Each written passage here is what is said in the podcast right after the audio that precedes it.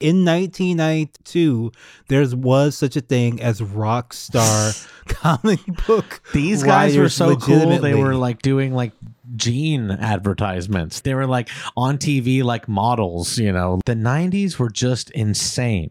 I also watched the HBO Max Beanie Babies documentary and I'm like, man, before 9/11 things were just different. Things were just Yes. different in this country. Hear the full episode now on patreon.com slash struggle session or sesh.plus or struggle session.substack.com. Like what you hear? Want to hear more? Check us out at patreon.com slash struggle session or sesh.plus or struggle session.substack.com for all our public episodes, commercial free, as well as hundreds of bonus episodes. Thank you to all our listeners for holding us down five years strong.